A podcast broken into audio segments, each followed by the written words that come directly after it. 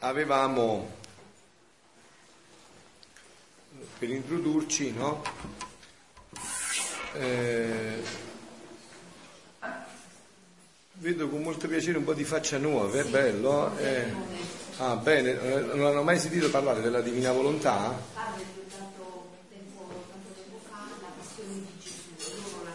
Bene. Bene, allora adesso li aiutiamo ad entrare anche in questo tono della divina volontà, no? Eh, ieri, se eh, vi ricordate, eravamo arrivati al punto in cui noi stavamo descrivendo, perché sapete che c'è il convegno, tra poco ci fermeremo per sentire Picherri. Giampaolo, tu poi ci dai il via quando parte.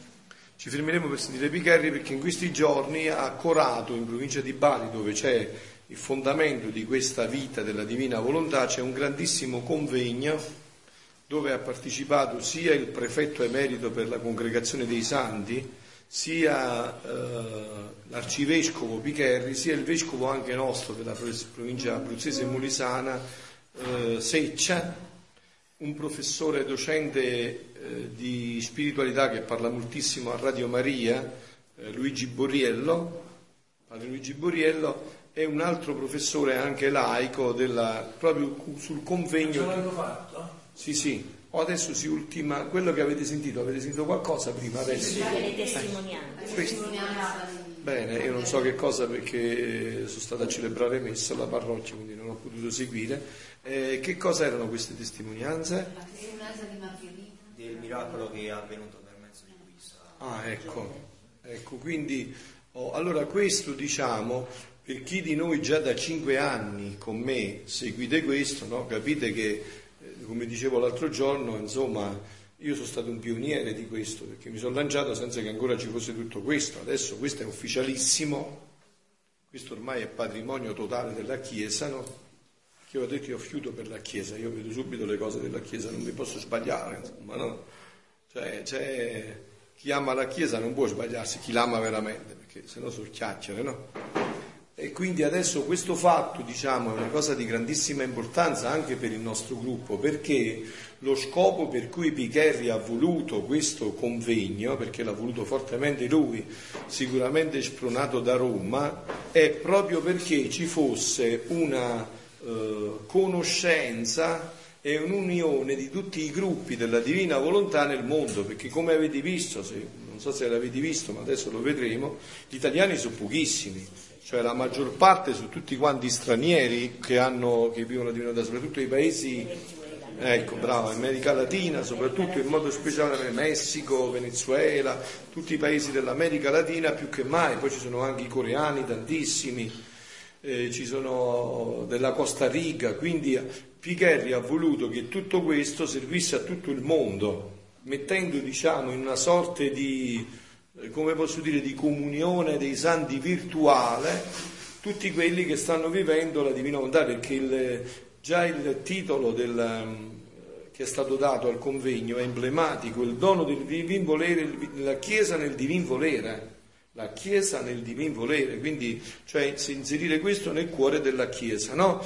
Io eh, ieri, proprio per riprendere questo perché è attualissima e dobbiamo parlarne, soprattutto noi che ci incontriamo ormai da cinque anni, molti di noi si incontrano ormai da cinque anni, io ho preso come testo di base questo testo che eh, avevo fatto come ritiro spirituale ai sacerdoti proprio qua in questa casa, no? Ho fatto un ritiro ai sacerdoti, c'erano diversi sacerdoti che sono venuti proprio a fare un ritiro sulla divina volontà.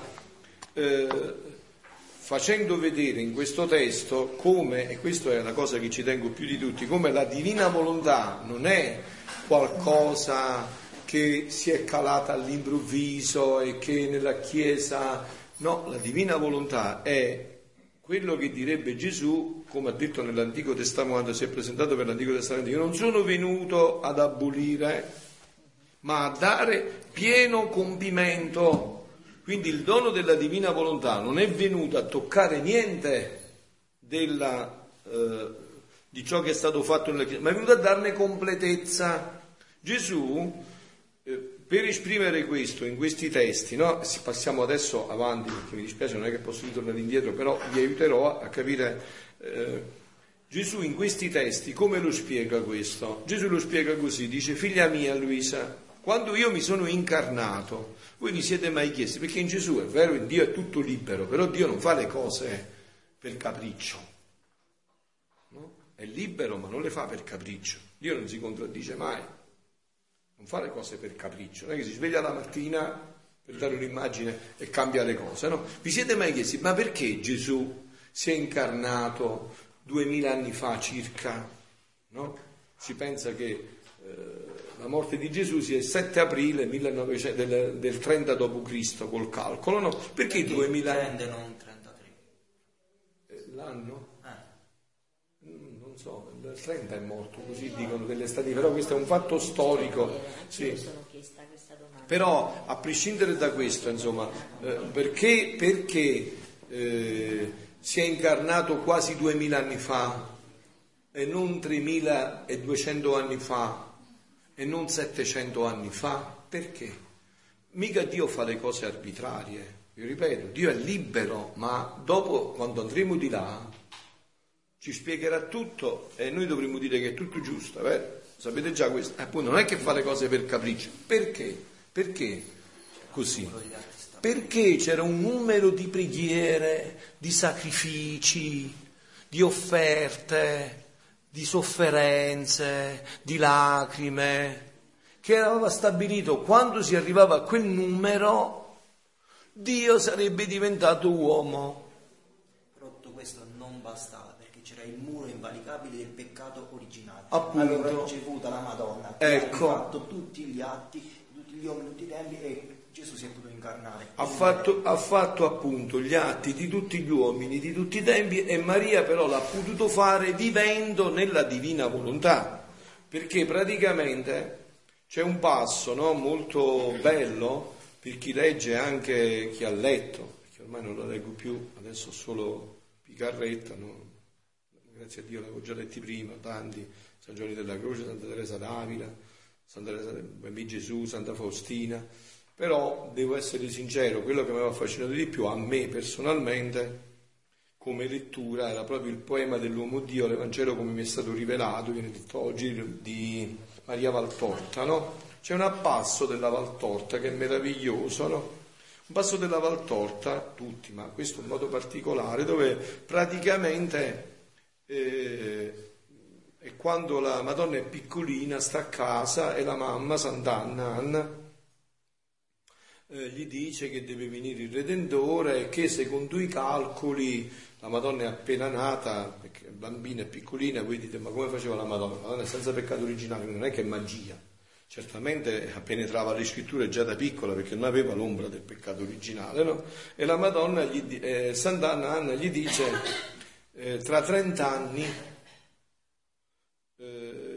si prevede che venga il nostro Salvatore, no? E la Madonna gli dice 30 anni, ancora tutti questi anni. Dice, ma se io mi metto a pregare, se io mi metto a, a pregare fortemente, e la mamma non sa che dire, arriva il papà Gioacchino e gli dice, andatelo a vedere questo brano, è meraviglioso nella Valtorta, Gioacchino gli dice, guarda che se tu eh, preghi fa- puoi anticipare questo tempo. Infatti che cosa succede poi? Che non lo, non lo anticipa, lo dimezza perché praticamente la Madonna quando ha avuto l'annuncio quanti anni aveva, si sa più o meno. Quindi doveva essere 30, ha dimezzato il tempo. E c'è un'altra pagina sempre della Valtorta, già iniziato? Eh beh, metti la voce che sentiamo un poco, vediamo. Non c'hai la cassa per amplificare la voce? Allora vedi quando parte, poi magari lo avvicina al microfono. C'è un'altra pagina che conferma questo. Voi sapete che eh, Gesù doveva stare tre giorni e tre notti sottoterra, vero? Tre giorni e tre notti nel mio paese, come tutti i vostri paesi, sono 72 ore. Quindi dal venerdì alle 3 del pomeriggio fate il conto quando sarebbero le 73 ore, quando doveva risorgere Gesù? 24, 24, 24, quando doveva risorgere? 3 del, venerdì, sabato, domenica, lunedì. E invece Gesù è risorto alle 5 del mattino della domenica. Quindi non sono state più 72 ore, ma sono state 48, mi pare più o meno, vedete? No, scusate, 40, 38, quando è? 42, quanto sono state? Allora alle 5, alle 5 del mattino, sì.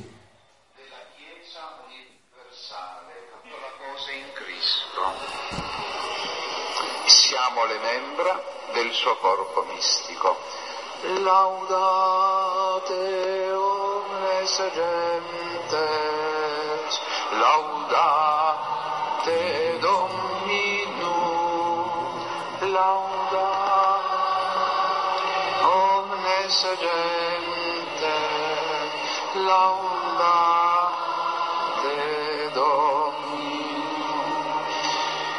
nostro moderatore deve dirvi qualcosa e poi non so se tocca a me Giampaolo, passa un po' adesso il moderatore, quindi facciamolo La nostra. Mettiti- sediti qua, Cominciamo subito con le prove tecniche di traduzione. Allora, dicevo così, eh, fate un po' il calcolo, alle 3 del pomeriggio del venerdì, alle 3 del sabato sono 24 ore, no? Poi alle 3 del, sarebbero altre 12 ore, 36, alle 3 sono 38 ore presso a poco, no? Come mai c'è stato questo abbreviamento? Per le preghiere della Madonna, Dio non ha resistito più, se no la Madonna moriva insieme al figlio e gli ha mandato il figlio. Adesso perché la Madonna è qua da tanto tempo? Da tutti questi anni? Perché è qua a Meggiugori in modo speciale? Perché è qua? Perché deve traghettare l'umanità a questo tempo di primavera già promesso a Fatima e che è detto a Meggiugori che viene a completare quello che ha iniziato a Fatima, no? E quindi la Madonna è qua perché con le sue preghiere, ma non bastano però, ci vuole un'altra operazione, perciò io faccio questi incontri, questi ritiri, perché la Madonna ha detto, cari figli, ho bisogno di voi, ho bisogno di voi, cioè ognuno di voi è necessarissima la Madonna e ha detto anche, se voi dite ma non sono degno, non perdete tempo, io vi ho scelto come i miei apostoli, fate i miei apostoli, impegnate la vita per questo, no? Allora, quando, cosa, qual è il nostro compito in tutto questo che si evince anche poi da quello che se seguite bene questo convegno lo troverete bene, no? Qual è il nostro compito? Soprattutto per i figli della divina volontà. Pregare per tutti, amare per tutti, riparare per tutti, offrire per tutti, soffrire per tutti, gioire per tutti. Questo è il nostro compito, è meraviglioso. È il compito più bello che Dio poteva darci più- la cosa più stupenda che Dio poteva darci è questa. Adesso è nelle nostre mani questa possibilità di affrettare questo regno nella divina volontà, della- nell'umanità. Oh, vi, dissi, vi ho detto ieri, vi ripeto oggi, questo regno non è una novità, ve l'ho fatto vedere ieri ma non posso ripetermi, no? nella Sacra Scrittura. La Sacra Scrittura ha già detto tutto, è tutto completo, non ci sarà niente da aggiungere non ci sarà niente da aggiungere.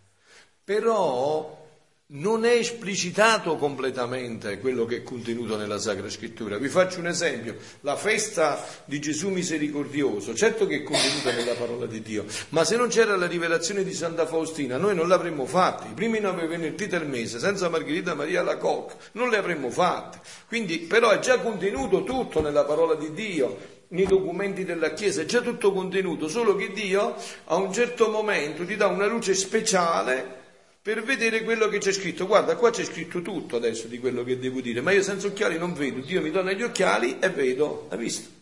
Già c'è tutto scritto, ma non vedo senza occhiali. Con gli occhiali però vedo tutto questo, riesco a vedere tutto questo, no? Allora, con Luisa Picarretta, Dio che cosa ha fatto?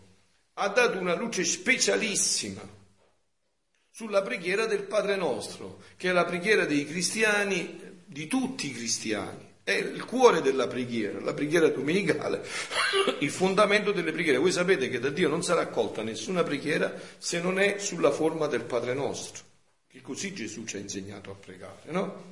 E soprattutto su un'espressione centrale del Padre nostro. Venga il tuo regno, sia fatta la tua volontà come in cielo così in terra. No? Io che ho studiato teologia, ho letto tanti scritti mistici, ho cercato di approfondire, io mai avevo capito bene che cosa significava questo venga il tuo regno, sia fatta la tua volontà come in cielo così in terra. Invece questi scritti grazie a Dio, mi hanno dato la luce piena e completa di che cosa significa che venga questo regno, che veramente sia fatta la volontà di Dio qua in terra come si fa in cielo, che finalmente questo regno ritorni sulla terra. Cioè Quindi- questa sì. vita che si fa in cielo, no? È la vita dei beati interni. Ora, perché la Madonna dice ha bisogno di noi? Facciamo l'esempio, anzi fa l'esempio di questi scritti della, del grano con la paglia, no? dove il grano è Gesù e la paglia è la nostra volontà. Se non c'è la paglia, il grano non si può formare. Quindi noi che cosa dobbiamo consegnare? La nostra umana volontà per formare la vita di Gesù Cristo in noi del grano. Ecco, allora però io adesso volevo arrivare anche a un altro punto centrale di questo discorso, no? Questi concetti eh, accennava proprio l'altro giorno al convegno il padre rogazionista storico, cioè il padre che fa parte dell'ordine di Sant'Annibale Maria di Francia, perché Luisa Picarretta, se tutto questo è venuto fuori, lo dobbiamo a questo grande santo Annibale Maria di Francia, che vedendo la sua causa di beatificazione hanno visto questa corrispondenza epistolare, perché Dio così è, no? quando deve far venire fuori le cose, poi vedendo la corrispondenza epistolare, dove addirittura questo santo, fondatore di ordine, dice alla fine della sua vita, a me non mi interessa più niente dei miei ordini, tutta la mia vita è qua, io voglio penetrare questo dono della divina volontà, questo santo eh, che diventa il censore, il confessore straordinario, il censore degli scritti di Luisa Picaretta, riporta alla ribalta questi scritti che come dice, ecco,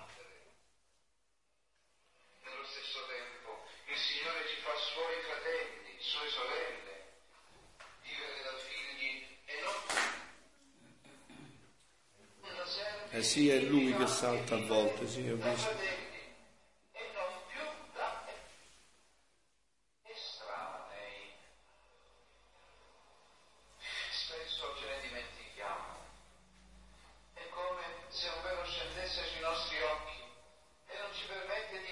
Lui è il vescovo in cui è, è, è, nelle mani del quale la causa di beatificazione di Luisa Picarretta, no? L'arcivescovo di Trani, Bisceglie e Barletta.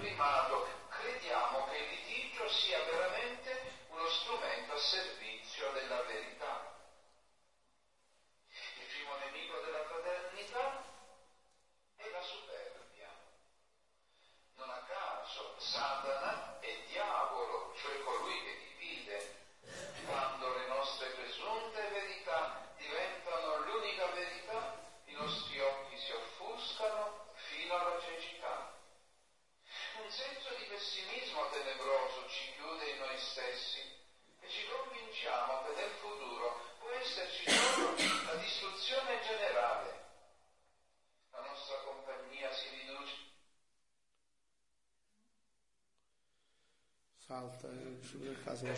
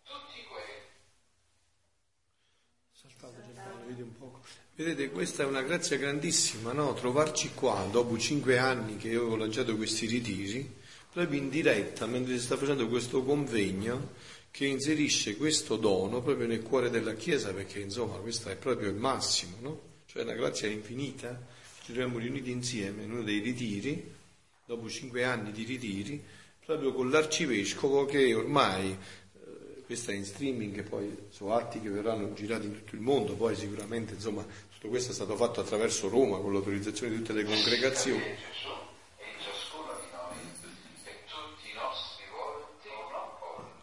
e Eh, così devi far sempre vedere ogni tanto salta, così facevo pure a casa. e tutte le nostre membra sono Com'è? nel suo corpo.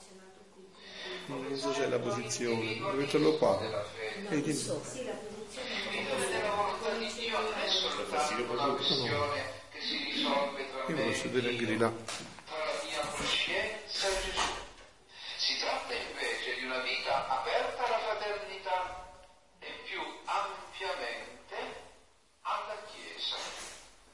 La testimonianza della vita della serva di Dio Luisa Piccarreta, prima ancora dei suoi scritti, ci mostra inequivocabilmente la presenza in lei del mistero di Dio e della Chiesa. Leggendo la nuova biografia, Il sole della mia volontà. Apro parentesi, avete sentito che si stanno completando le traduzioni nelle lingue anche vostre. Ecco, cercate di portare nei vostri gruppi questa biografia. Noi abbiamo già letto, già visto, io ho già già perché costituisce un vero e proprio canovaccio per la posizione quando avremo l'autorizzazione di poterla compilare. Ora, leggendo la nuova biografia Il sole della mia volontà, mi ha colpito molto quello che l'autrice, la professoressa Maria Rosalia del Genio, scrive. Luisa è una donna comune fuori dal comune, immersa nel mistero di Dio. Non si può capire il suo essere fuori dal comune se si prescinde dalla comunione dei santi e dal mistero del corpo mistico di Gesù Cristo, che è la Chiesa. Queste sono le due caratteristiche principali di una vita donata per gli altri e inserita pienamente nell'ambito ecclesiale, a cui lei è particolarmente fedele, tanto da obbedire sempre a chi ha nella Chiesa il compito del governo, come vedremo raccontando nella vita, inserita in un contesto storico, geografico ed ecclesiale che fa da humus alla sua esperienza di vita vissuta in uno stile non comune, donatale da Dio per offrire attraverso di lei un messaggio al mondo. Dovete sapere che la biografia di Maria Rosaria del Genio io l'ho fatta aggiungere a tutti i cardinali che collaborano con la congregazione delle cause dei santi e alcuni cardinali che io conosco molto bene si sono davvero complementati e hanno espresso la loro positività su questa biografia.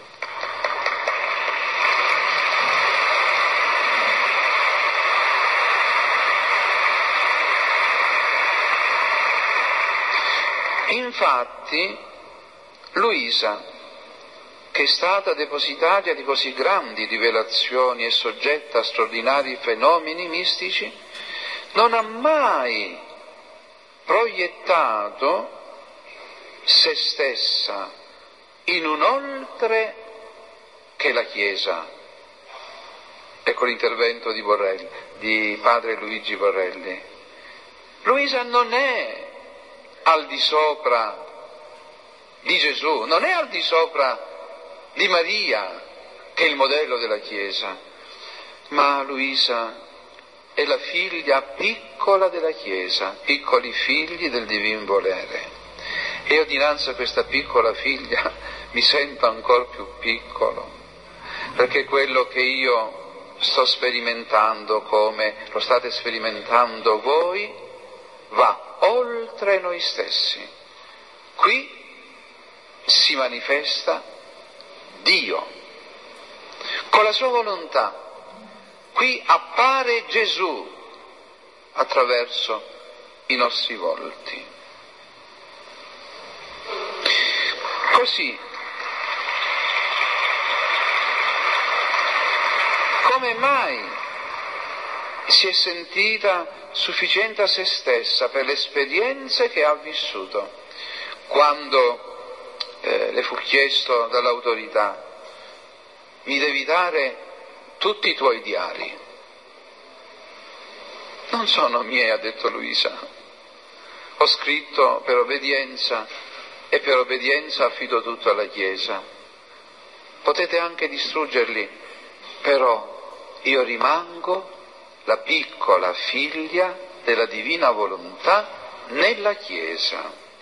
Anzi, non di rado era colta da terribili dubbi che tutta la sua vita interiore fosse tutta fantasia, dubbio terribile dal quale Luisa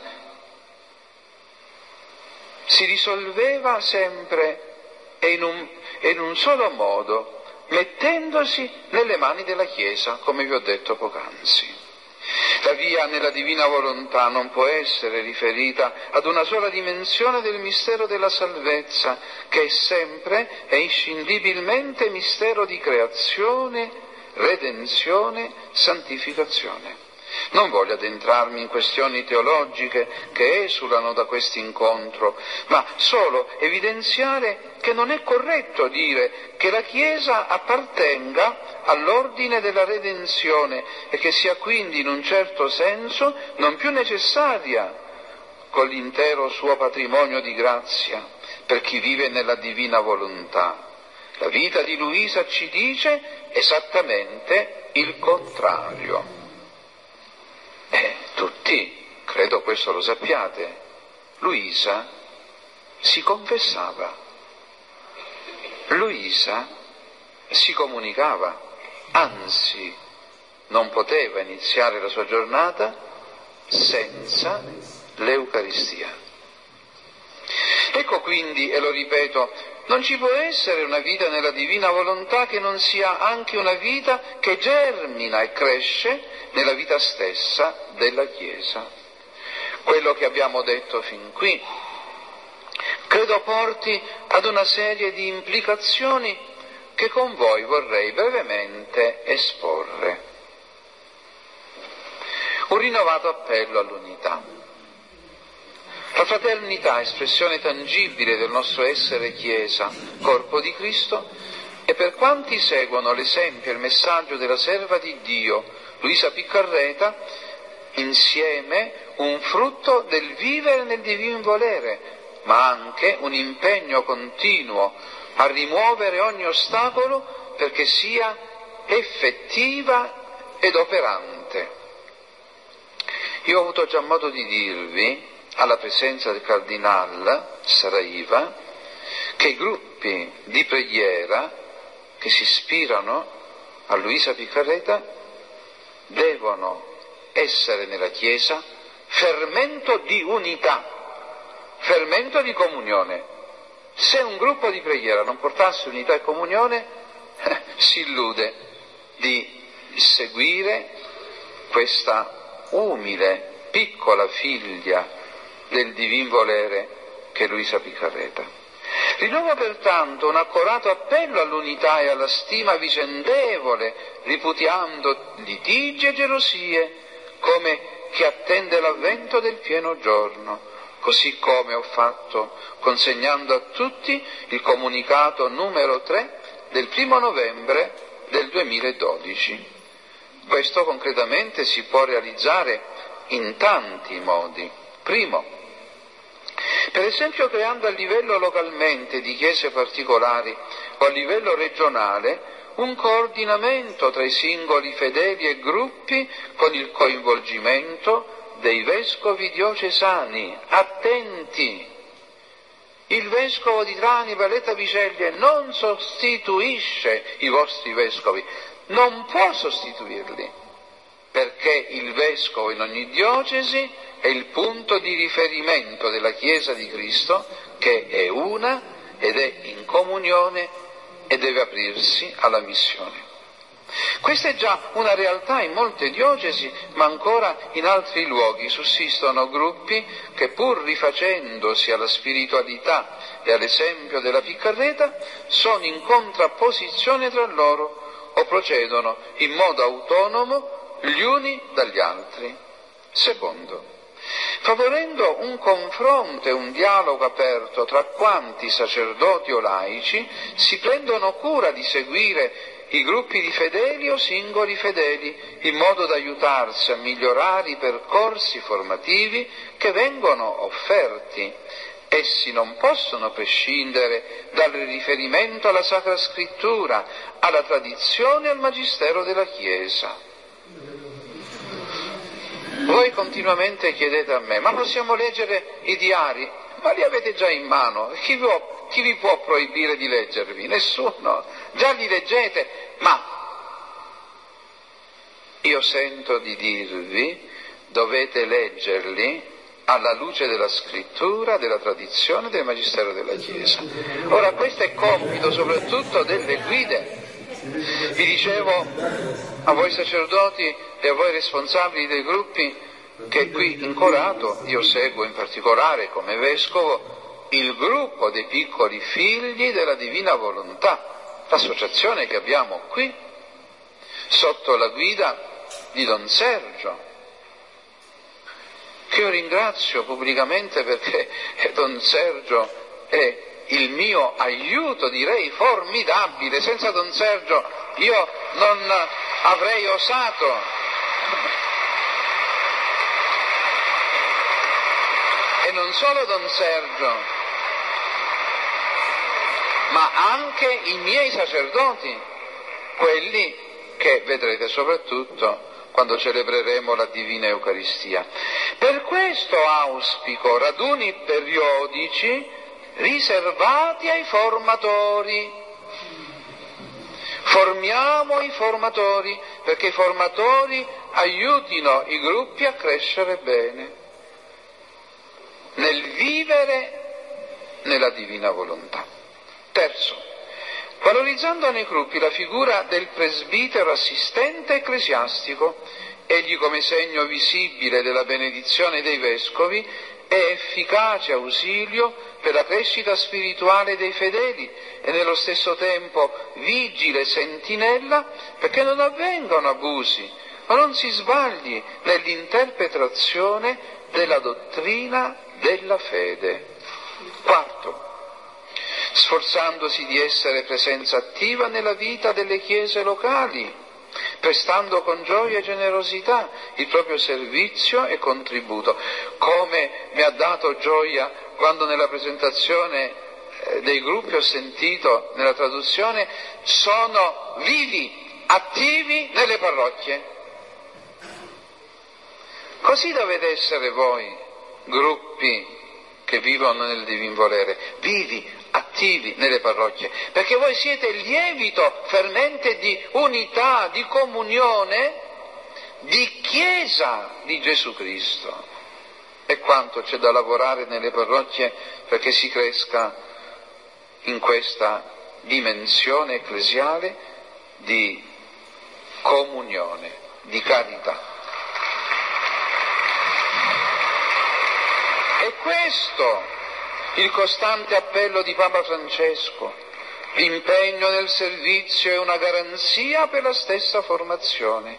Si rischia altrimenti una sorta di obesità spirituale. Allora ci riempiamo tutti la bocca di Dio, di Gesù, della Trinità e lo cantiamo, eh? però poi non siamo i costruttori del regno di Dio,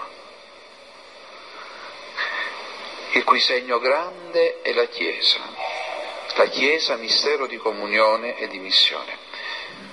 Quinto, curandosi di accompagnare sempre l'opera della diffusione con il servizio della formazione. Non basta infatti introdurre i fedeli alla conoscenza del messaggio e della vita della serva di Dio. Cioè attenti, non basta un ritiro, gli esercizi spirituali, perché quando si proferisce la parola di Dio, la parola di Dio è efficace. Bisogna poi aiutare a nutrirsi sempre della parola di Dio.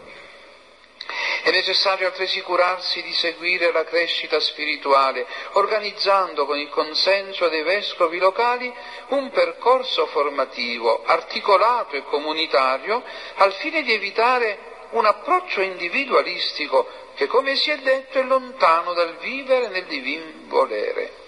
Ci sono tanti fondamentalismi oggi nella Chiesa i fondamentalismi sono contro l'unità, la comunione.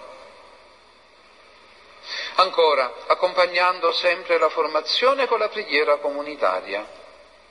Essa può essere l'occasione per allargare gli orizzonti dei propri gruppi e coinvolgere altre realtà ecclesiali presenti nello stesso territorio e ancora si potrebbero individuare altri modi e questo lo dovete fare voi nelle vostre realtà concrete, nei vostri contesti. L'associazione pubblica di fedeli Luisa Piccarreta, piccoli figli della divina volontà di Corato. Ecco, vi voglio parlare adesso di questa associazione. La nostra chiesa locale di Trani Barletta Viceglie certamente ha un particolare compito in questo progetto divino che insieme andiamo scoprendo e realizzando. Luisa non ha mai voluto lasciare Corato, neanche dinanzi alle insistenze motivate di Sant'Annibale Maria di Francia, che si vedrà costretto ad edificare una casa del suo istituto a Corato pur di poter ospitare la serva di Dio tra le sue suore. Padre Annibale, impegnato a vivere nel divin volere anche lui, ha visto in Luisa una vera piccola figlia della divina volontà e voleva portarla dappertutto perché diventasse fermento in quelle anime che lui andava sollecitando alla consacrazione, ma Luisa non ha voluto muoversi, non poteva d'altra parte muoversi, era nella sofferenza. E padre Annibale fece costruire una casa, quella che avete conosciuta, chiamata l'Istituto di Sant'Antonio, con le suore del Divino Zelo, che credo avete conosciuto tutti. No? Mettetevi in piedi così vi vedono. Ecco, le suore del Divino Zelo. Luisa, Luisa non è entrata nella congregazione, ma aveva lo spirito del divino zelo, con un altro carisma, quello di San Domenico di Guzman, perché anche lei ha predicato la parola di Dio popolarmente, come fanno i domenicani. Certo è anche singolare che per ragioni storiche questa grande realtà abbia trovato la sua più ampia diffusione all'estero piuttosto che nella città di Corato. Anche in tante interviste mi hanno detto ma come mai? Qui abbiamo tutto il mondo e da noi poco si conosce Luisa. Costato con gioia tuttavia il crescente sforzo operato dall'associazione pubblica di fedeli Luisa Piccarreta, piccoli figli della divina volontà, qui nella mia diocesi, per recuperare questo ritardo e nello stesso tempo auspico che possa avvalersi di quanto di positivo anche le altre associazioni e gruppi presenti nel mondo hanno saputo elaborare in questi anni. Ma il motivo è semplice, ve lo dico in parentesi. Da quando furono presi gli scritti di Luisa e portati a Roma, allora c'era il Santo Ufficio, oggi si chiama la Congregazione della Dottrina della Fede, i vescovi, miei predecessori, che sempre hanno seguito Luisa, guardate, hanno detto ubbidiamo alla Chiesa. Per cui si è fatto il silenzio sugli scritti, ma da quando gli scritti li abbiamo riavuti dalla congregazione 1992, sacerdoti che già conoscevano in parte si sono resi apostoli del divin volere. E tanti di questi sacerdoti sono qui presenti. Ed è chiaro, predicando il divin volere, sono nati i vostri gruppi cosa che è avvenuta anche in loco. Credo che sia evidente la necessità per tutti i protagonisti di questa realtà mondiale di operare in sinergia, ciascuno con il suo specifico apporto. Questo io sento di chiedere a tutti i gruppi sparsi nei cinque continenti della terra. Dobbiamo operare insieme e non è facile. Il motivo di questo convegno e anche degli altri celebrati è stato proprio quello di conoscerci e di comprendere che dobbiamo operare insieme, perché la Chiesa è una e deve essere coltivata nell'unità, nella comunione. L'associazione di Corato, come recita il suo statuto, ispirandosi all'esempio, alla spiritualità della serva di Dio Luisa Piccarreta, con tutta la Chiesa intende invocare il compimento del regno di Dio sulla terra. Si adopera pertanto con i mezzi della preghiera e della formazione spirituale affinché tutti tendano al raggiungimento di una crescente stabilità di vita nella volontà divina, secondo la preghiera del Signore, fiat voluntas tua, sicut in cielo ed in terra. Essa custodì, custodendo la memoria storica della serva di Dio, con la raccolta e la custodia di testimonianze, di documenti e di oggetti appartenuti alla serva di Dio, si pone come naturale riferimento a quanti nel mondo si rifanno alla piccarreta. Il suo compito quindi va ben oltre il raggio di azione dei suoi membri, perché è chiamata a svolgere un ruolo di riferimento anche per le altre associazioni e gruppi presenti nel mondo. I mezzi della comunicazione sociale, questi strumenti, ci permettono di coltivare l'unità proprio cercandoci, confrontandoci. E cercate quello che avviene nel gruppo pre- nell'associazione Piccoli Figli della Volontà che è qui in questa diocesi. Certamente tra i suoi compiti in questo senso dobbiamo considerare, primo, curare l'accoglienza di quanti si recano sui luoghi della serva di Dio. Non so se siete rimasti soddisfatti nell'accoglienza e nelle guide di questa associazione in questi giorni.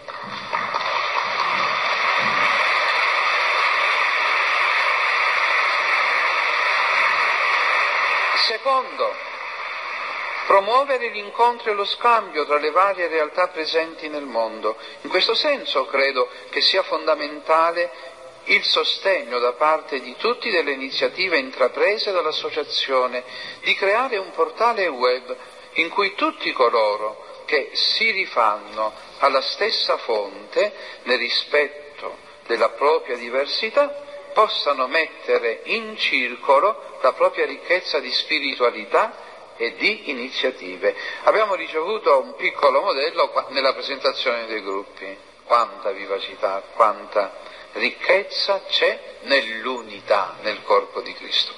La dispersione di cui si è detto in precedenza certamente è visibile anche consultando la rete web la proliferazione di siti che riportano notizie incomplete e spesso contrastanti non aiuta soprattutto coloro che si approcciano per la prima volta a questa realtà. Auspico pertanto il più generoso coinvolgimento di tanti in questa iniziativa. Un portale web mondiale, ecco quello che deve nascere dalla creatività e da saper fare da parte di tutti voi partecipanti a questo convegno. Terzo, prestare tutte le, le necessarie informazioni a quanti pongono specifici interrogativi relativi alla serva di Dio. Quarto, curare l'edizione ufficiale degli scritti della serva di Dio. L'arcidiocesi, avendo avuto mandato di produrre detta edizione, ha incaricato l'associazione di realizzare detto progetto. Si tratta di un lavoro prezioso che costituisce senza dubbio un punto di riferimento imprescindibile per la formazione e per l'approfondimento. Ancora, promuovere la causa di beatificazione e canonizzazione della serva di Dio Luisa Piccarreta. Lo statuto dell'associazione lo indica quale suo fine specifico, parlo sempre dell'associazione qui in Corato. In relazione allo stato della causa dirò fra un po'. Qui mi preme ribadire che nella Chiesa la beatificazione e la canonizzazione non sono affatto semplici atti celebrativi, ma l'adempimento del suo compito di insegnare, santificare e reggere il popolo di Dio. Mi diceva un competente della congregazione eh, della causa dei santi, Eccellenza, lei ha il dovere di dare giustizia a questa piccolissima creatura, Luisa Piccarreta, che non ha inteso ergersi al di sopra di tutti, ma è rimasta di nascondimento. Quindi è un dovere che io ho, come lo hanno avuto, ripeto, tutti i miei predecessori. Non dico soltanto Sina Monzoccarata, ma anche gli altri. Tutti durante la vita di questa creatura, gli arcivescovi di Trani, si sono interessati di lei e hanno impegnato sacerdoti che la potessero seguire. E lo fa anche offrendoli ai fedeli da imitare come modelli autentici di vita cristiana, avendo vissuto in modo insigno la carità e tutte le altre virtù evangeliche. San Giovanni Paolo II, nella Costituzione Apostolica Divinus Perfectionis Magister, afferma, senza dubbio, avendo una tal moltitudine di testimoni attraverso i quali Dio si fa presente a noi e ci parla, siamo attirati con grande forza a guardare il regno suo nei cieli. Nel caso di Luisa, questo mi sembra valga in modo del tutto speciale. Non è secondario quindi far emergere accanto alla ricchezza dei suoi scritti anche la testimonianza di santità della sua vita. Si tratta di due realtà che si rispecchiano a vicenda e si fondono per costituire un solo messaggio. Più di uno mi ha detto, ma se Luisa non avesse scritto, sarebbe già santa. Ma Luisa è lo strumento di Dio, è Dio che ha voluto parlare attraverso questa sua piccolissima figlia, perché da piccolissima figlia dicesse le sue cose. Ai piccoli è rivelato il regno dei cieli, non ai grandi, non ai superbi, neppure ai grandi teologi che non sono santi, ma soltanto a chi è vero figlio di Dio. Questo è stato l'intento che ha guidato la redazione della prima biografia documentata della serva di Dio a cura della professoressa del genio, pubblicata nel settembre scorso dalla libreria editrice vaticana. Di essa, come già vi ho detto, è in stato molto avanzato la traduzione in inglese e in spagnolo. Invito tutti a farne attenta lettura per scoprire aspetti pressoché sconosciuti della vicenda terrena di Luisa. Da quanto detto si comprende che tutte le associazioni e i gruppi presenti nel mondo devono sentire l'associazione di Corato come una realtà di riferimento. Di fatto questo è avvenuto E ve lo dite voi provenienti dai cinque continenti, da 27 nazioni. Ma deve ancora avvenire per altri. I necessari aiuti, pertanto, non devono essere esclusivamente economici, ma anche di collaborazione, di condivisione, ma soprattutto di continua comunicazione. A tale riguardo segnalo che nel 2013 è stato compiuto un primo censimento dei gruppi presenti nel mondo che ha permesso di avere un quadro più chiaro della realtà, ma i dati sono assolutamente parziali perché molti gruppi non hanno risposto alla richiesta. Inoltre il continuo sviluppo dei gruppi richiede un costante aggiornamento. L'arcidiocesi e l'associazione saranno un validissimo aiuto altresì per tessere relazioni solide con le chiese locali, che spesso ricercano un riferimento ecclesiale che vada al di là della pur lodevole buona volontà di quanti si adoperano nella diffusione del, del messaggio di Luisa. Certe restrizioni sono appunto legate a un deficit di ecclesialità e di chiarezza nella presentazione di questa figura. Alcuni si ritengono possessori di Luisa al massimo, al 100%, e dicono ma che andate dicendo voi anche nei congressi mondiali?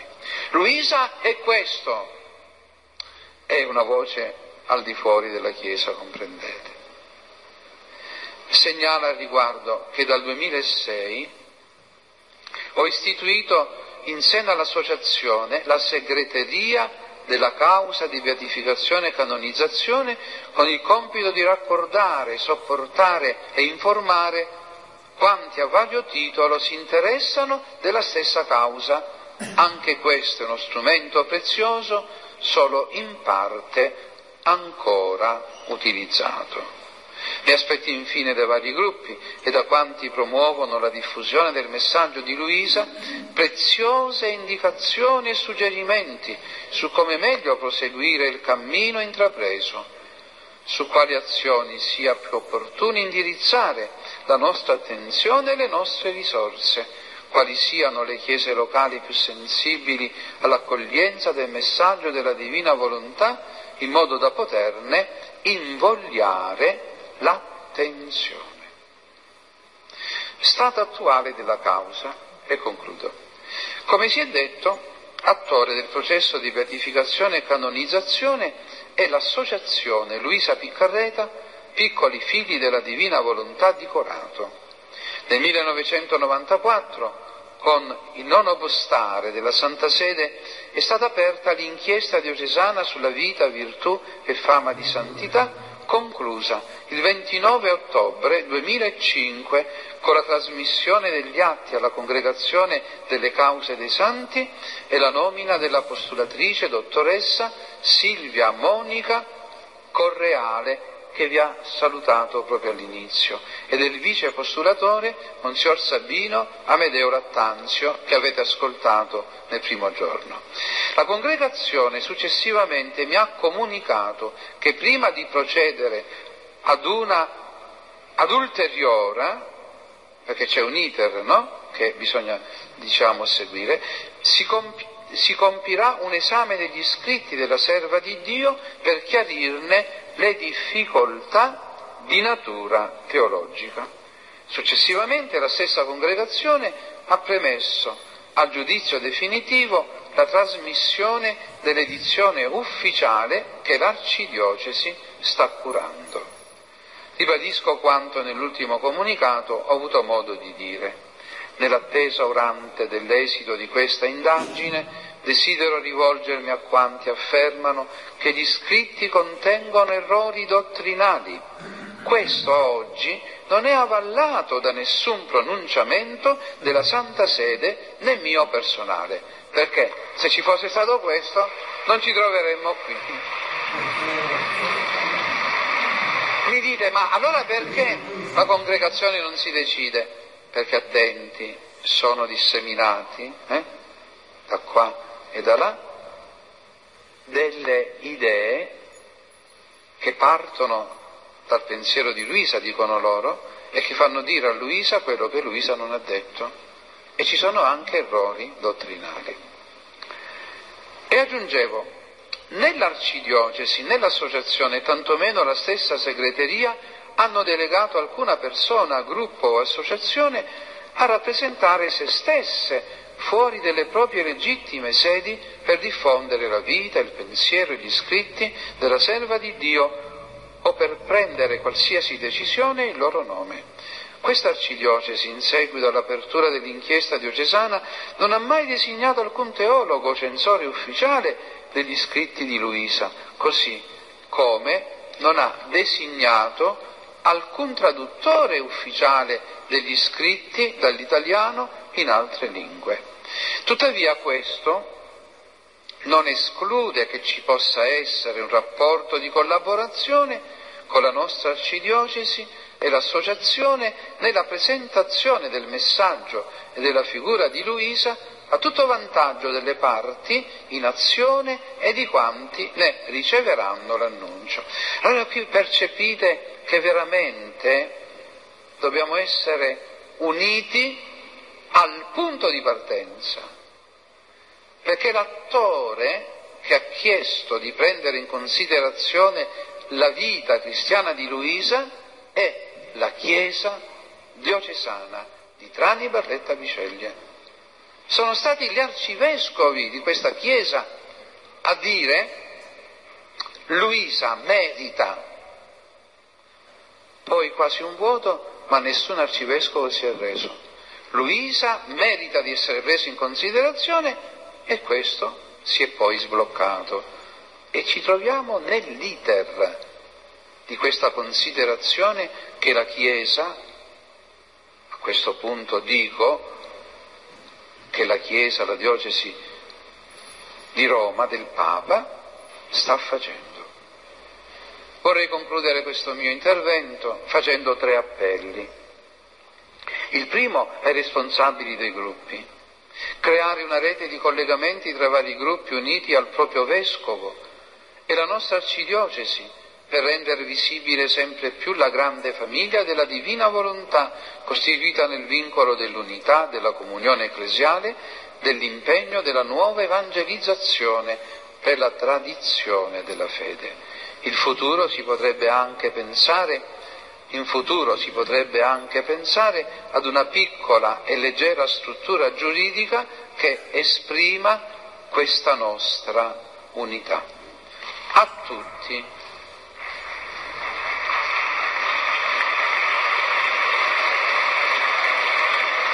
Un appello a tutti, far pervenire alla postulazione per il tramite della segreteria le testimonianze dei doni di grazia ottenuti per la preghiera di intercessione della serva di Dio. Abbiamo ascoltato la testimonianza di Margherita e io, io ho preso l'iniziativa, che è veramente ardimentosa, eh, perché l'ho presa io come vescovo di Trani, eh, non me l'ha detto la congregazione, ma io sento questa responsabilità, come vi dicevo, di dare giustizia a questa creatura e allora raccoglieremo tutta la documentazione appropriata a quanto ci ha detto Margherita, sollecitando la postulatrice Silvia Correale a portarsi a Miami con un'equipe per rilevare tutta la documentazione che all'occorrenza presenteremo alla congregazione delle cause dei santi perché sia presa in esame.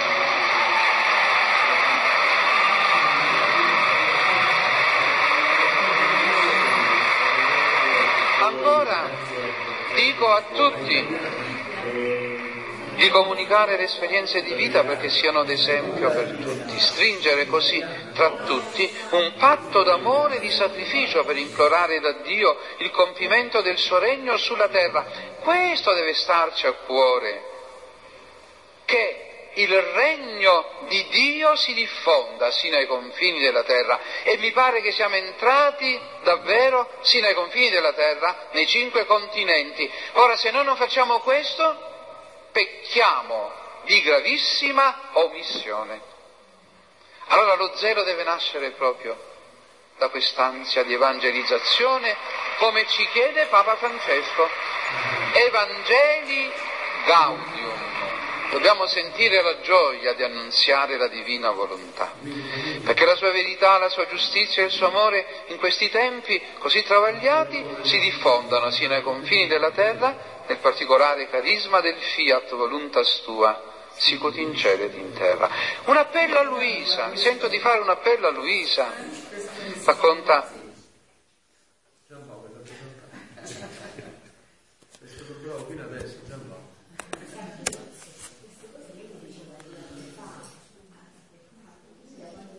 Le dicevo, Madonnissima, è la verità. Concetti racconta questa ragazza, Benedetta Mangione, che andava a trovare Luisa imparava il tombolo, che Luisa le rispose semplicemente, per fare i santi sulla terra occorrono molti soldi, questo succederà solo alla mia fine terrena rivolta in terra e rivolta in cielo. Mi pare che stia avvenendo proprio così. Carissimi,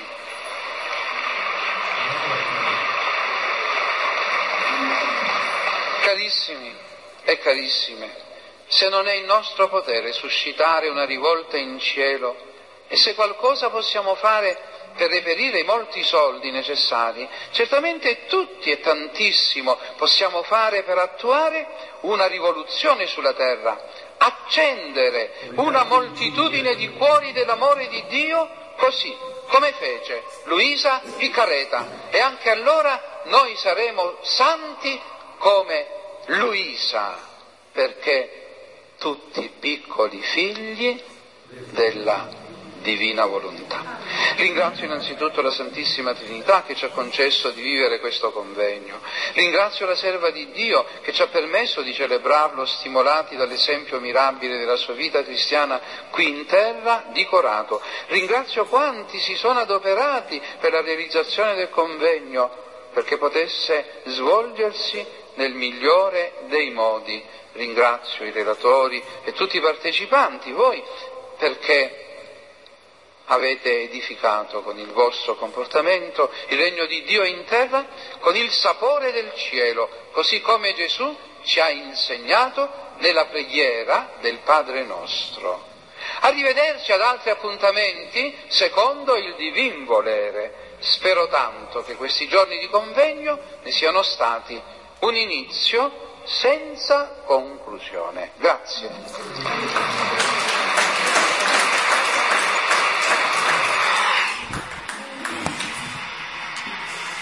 Bene, allora avendo ascoltato in diretta tutto questo, non possiamo che adesso veramente lodare Dio infinitamente perché è quello che noi in cinque anni abbiamo approfondito e vissuto qua insieme. Quindi veramente è una grazia specialissima che la Madonna ci ha ottenuto. Oggi mi pare che ne abbiamo 26, è vero? Sì, sì. Ci sapresti dire che festa è oggi? Chi è che l'ha detto? Brava, bravissima. La Madonna del Buon Consiglio, cioè che io sono un mariano diffusissimo, che si vede, no, eh, si vede penso, no? Quindi è la mia garanzia.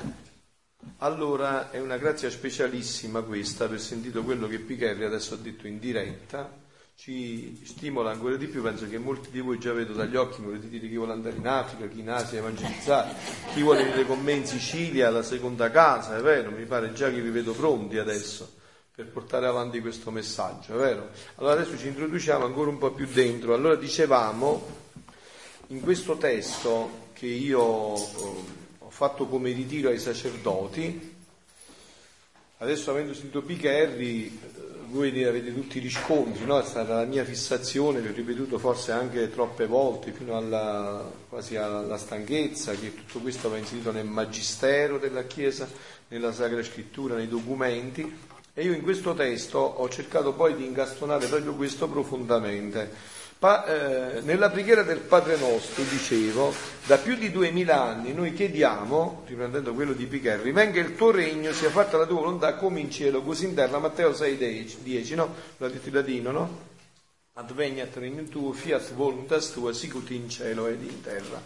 Papa Benedetto XVI, perché è stato Papa Benedetto loro non lo hanno sottolineato, ma io l'ho sottolineato già tante volte, è stato proprio Papa Benedetto che era il prefetto per la congregazione della fede e Giovanni Paolo II che hanno, si sono espressi su questi scritti. Io ve l'ho detto pubblicamente qua già diverse volte, il mio vescovo chiese a Roma e Roma gli mandò una risposta che il mio vescovo di allora, Salvatore Visco, nella sua trasparenza e chiarezza mi consegnò in cui diceva che questi scritti non avevano niente di contrario alla dottrina cattolica, no?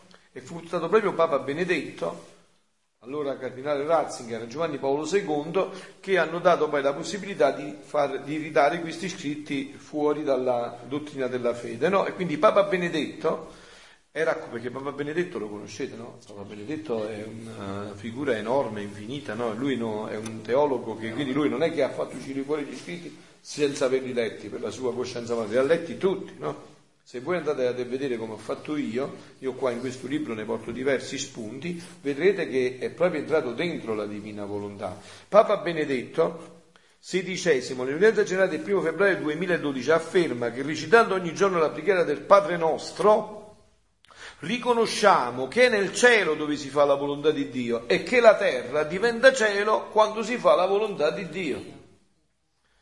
Il tema della volontà umana di Gesù che aderisce pienamente, si fonda alla volontà divina è caro a Benedetto XVI, vi ho detto anche il motivo perché, che ha approfondito tale aspetto in diverse udienze generali eh, nell'enciclica Deus Caritas Est, in altri scritti e in scritti precedenti al suo papato. Papa Benedetto XVI, udienza generale del primo febbraio 2012. Ascoltate, carissimi, perché appunto vi dico, no, tutto questo viene a completare quello che è nella Chiesa. No? Gesù continua la sua preghiera. Abba, Padre, tutto è possibile a te. Allontana da me questo calice, però non ciò che voglio io, ma ciò che vuoi tu. Marco 14, 36. E Papa Benedetto in questa udienza, in questa invocazione ci sono tre passaggi rivelatori All'inizio abbiamo il raddoppiamento del termine con cui Gesù si rivolge a Dio. Abba padre, Abba già significa papà. Abba padre, sappiamo bene che la parola aramaica Abba è quella che veniva usata dal bambino, che non aveva i dentini, il bambino di latte, dal bambino per rivolgersi a papà ed esprime quindi il rapporto di Gesù con Dio Padre, un rapporto di tenerezza, di affetto, di fiducia, di abbandono. Nella parte centrale dell'invocazione c'è il secondo elemento la consapevolezza dell'onnipotenza del Padre, tutto è possibile a te, che introduce una richiesta in cui ancora una volta appare il dramma della volontà umana di Gesù davanti alla morte e il male. Allontana da me questo calice. Ma c'è la terza espressione della preghiera di Gesù, che è quella decisiva, udite carissimi. Questo parole di Papa Benedetto, non di Luisa adesso, in cui la volontà umana aderisce pienamente alla volontà divina. Luisa usa il termine fondersi, no? Aderisce pienamente alla volontà divina. Gesù infatti conclude dicendo con forza, Padre, non ciò che voglio io, ma ciò che vuoi tu.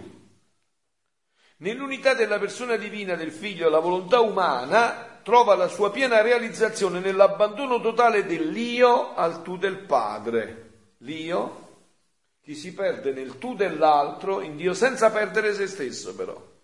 Dio, eh, vi ripeto, che si perde nel tu dell'altro, ma senza perdere se stesso. Rifacendosi a quello che diceva ieri Roberto, mi pare in quella parola nullità, annullamento, com'era? Ecco, no, Dio invece che si fonde, nella, ma senza perdere se stesso. Cioè la sua identità rimane, non si spersonalizza, no? Rimane la sua identità. L'unità della persona divina, del figlio, la volontà umana trova la sua piena realizzazione, anzi è proprio così che trova la sua piena realizzazione. Nell'abbandono totale del Dio al tu del Padre, chiamato Abba, San Massimo Confessore, sempre Papa Benedetto, e afferma che dal momento della creazione dell'uomo e della donna, sentite, la volontà umana, qua è, è, Qua non si poteva fare senza aver conosciuto questi scritti, eh? o è un altro tocco di genio enorme. Sentite che dice. Dice Papa Benedetto, prendendo San Massimo come studio, San Massimo, la volontà umana è orientata a quella divina. Avete capito? La volontà umana è orientata a quella divina. La volontà umana è una potenza spirituale, è un dono enorme, infinito, sì. È vero che in un brano dice a Luisa Gesù, eh, ritieniti sempre nulla davanti a me. Certo, certo. Per, però per lasciare agire tutti Appunto, per- appunto, certo, per- certo, certo, ma è, ma è chiarissimo. certo. La volontà umana è orientata a quella divina. Questo è, avete capito? Questo è il punto focale. Quando noi siamo stati creati, siamo stati creati così, orientati alla volontà divina. Allora io vi dico un concetto che già vi ho espresso. Bravissima. L'immagine è, diciamo, per usare un termine, no, l'immagine è il fatto statico, la somiglianza è in divenire. Più continuamente aderisci, fai atti nella volontà di Dio, più somigli, più somigli, più somigli, fino alla pienezza della somiglianza. Per vedere questo bisogna vedere la fuoriclasse, no? La Madonna in questo suo continuo eh, somigliare a Dio è arrivata la- l'assunzione. Che cosa è successo quel giorno? Quel giorno dell'assunzione della Madonna, che il vaso non ha retto più all'amore di Dio, si è rotto e si è dovuto ricomporre senza morire, si è ricomposto proprio perché è stata una continua somiglianza, un crescere sempre più nella somiglianza, un crescere sempre più nella somiglianza. Quindi di- perché la volontà umana, dicevo, è orientata alla volontà di Dio. Questo che cosa significa? Che la volontà umana è un dono enorme, infinito, non è che va disprezzata la volontà umana, figlioli, va disprezzata, cioè, tra virgolette, non, si è disorientata quando ha agito non come era stata creata, ma la volontà umana è un dono preziosissimo. Allora che cosa avviene? Che essendo una potenza spirituale la volontà umana ed essendo stata creata orientata alla volontà di Dio, no? Per darvi un'immagine attualissima, un computer che cos'è senza connessione? Ma con la connessione puoi fare di tutto. Allora, quindi noi eravamo stati creati per essere connessi, orientati alla volontà di Dio. Che cosa succede adesso? Che la volontà umana però, creata così, essendo una potenza spirituale, non può vivere senza connessione. Quindi se non si connette con Dio, con chi si connette? Con chi si connette? Non c'è via d'uscita. Infatti cosa ha detto la Madonna nel messaggio che ha dato ieri a Meggiugorie? Come ha detto? Resistete nella- contro il male, no? Cioè la volontà umana ha continuamente stimoli perché era nata, non è nata in sé, è nata in sé ma per essere orientata a. Nel momento in cui non si orienta a Dio, si orienta al male, non sta mai vuoto. E per questo, scusami Domenico, lo faccio dire subito, per questo, perciò vi ho detto sempre un continuo collegamento con la Sacra Scrittura. Vi ricordate quell'episodio della Sacra Scrittura in cui Gesù dice un fatto misteriosissimo che visto in questa luce diventa chiarissimo, no? Quando Gesù caccia un demonio e gli dice, dopo dice, questo demonio una volta cacciato se ne va, poi trova la casa spazzata, quindi sentite, spazzata vuol dire che non la trova neanche sporca, la trova pulita, ma vuota però, non connessa. E che cosa fa? Ne va a prendere altri sette ed entra dentro e la condizione di quella è peggiore di quella precedente. Perché? Perché noi non siamo stati fatti per essere neutri. Detto in un linguaggio paesano, non potremmo fare i fessi per non andare in guerra, bisogna andare in guerra, bisogna scegliere sempre tra il bene e il male tra connettersi con questa volontà di Dio o Dio non voglia connettersi con un'altra realtà. Quindi Papa eh, San Massimo Confessore, eh, quello che riprende Papa Benedetto, eh, Domenico dicevi, Eh, dicevo proprio questo, che la- il dono della divina volontà è stato dato come preservativo all'umana volontà, tenendola assorbita in sé, non gli permetteva di andare a connettersi con, eh, con l'altra potenza, cioè con il male. appunto, Il messaggio della Madonna, sì sì grazie, no no, poi lo leggi tu, adesso finisco questo, alla fine poi leggi Ma sì. come mai c'è questo potere così forte in Satana? Cioè, insomma, a un certo punto... No, te lo- E, e- no, e dipende cioè, da noi che ci Certo. allontaniamo dal, dal No, io questo ve lo spiego. Insomma, Io velocemente, malefica. bravissima, da- veloce perché non abbiamo più tempo, ti dico subito perché ti do rispondo a quello che hai detto. Guarda, il fatto è semplicissimo, io ve l'ho già detto altre volte, noi abbiamo tre nemici potenziali, tre nemici potenziali. Ve lo riconoscete, questa è una cosa della Sacra Scrittura, il demonio, il mondo e l'io. L'io, questo io che si è dissociato da Dio. Oh, però il vero nemico è solo l'io, il demonio e il mondo su due eh, ci fanno un baffo. È l'io che eh, aprendosi a dinamiche non di Dio permette al demonio. Quando vedete, seguendo da Io di leggere, Adamo ed Eva.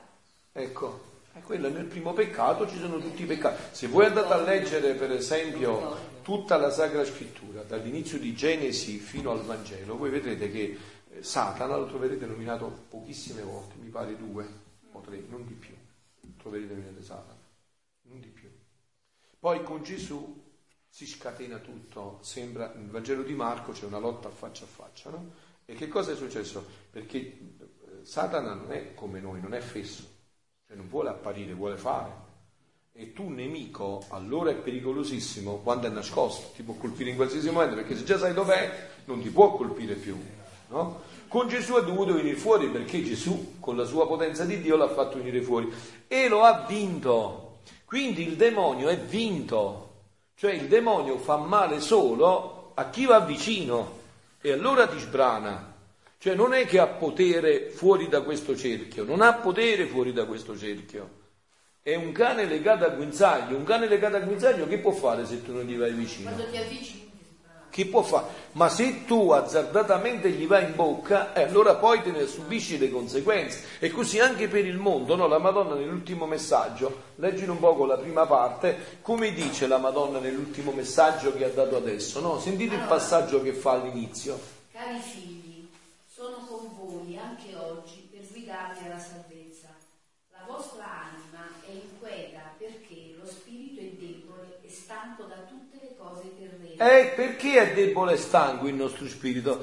Perché anziché dilettarvi a fare tre ore di preghiera con me, due rosari, la messa e l'adorazione, guardate la televisione oppure state al telefonino o ai computer. Questo qua vi stanca. Vi stanca, amici miei, vi stanca.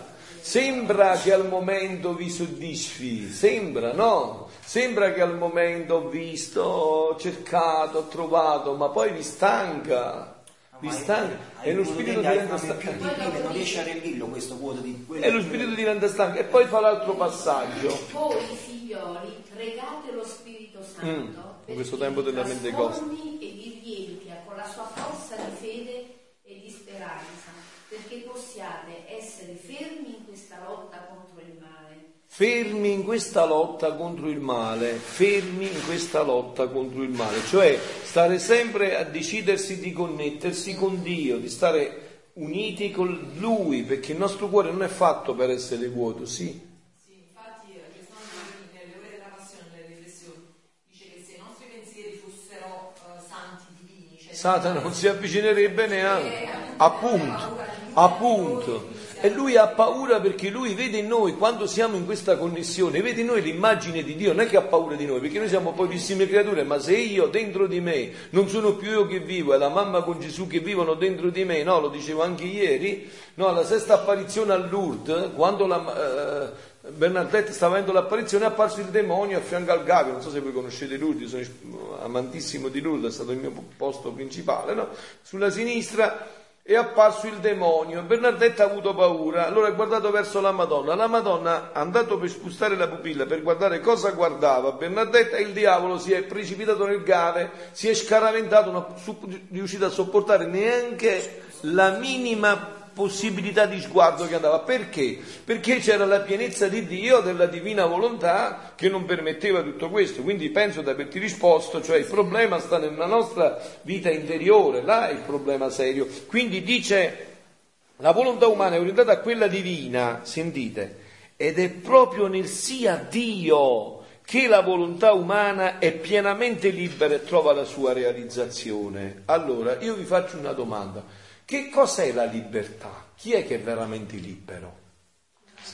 Mm? Sapete chi è veramente libero? Chi fa solo il bene, sempre il bene, unicamente il bene. Questo è l'uomo libero, non è che può fare quello che vuole.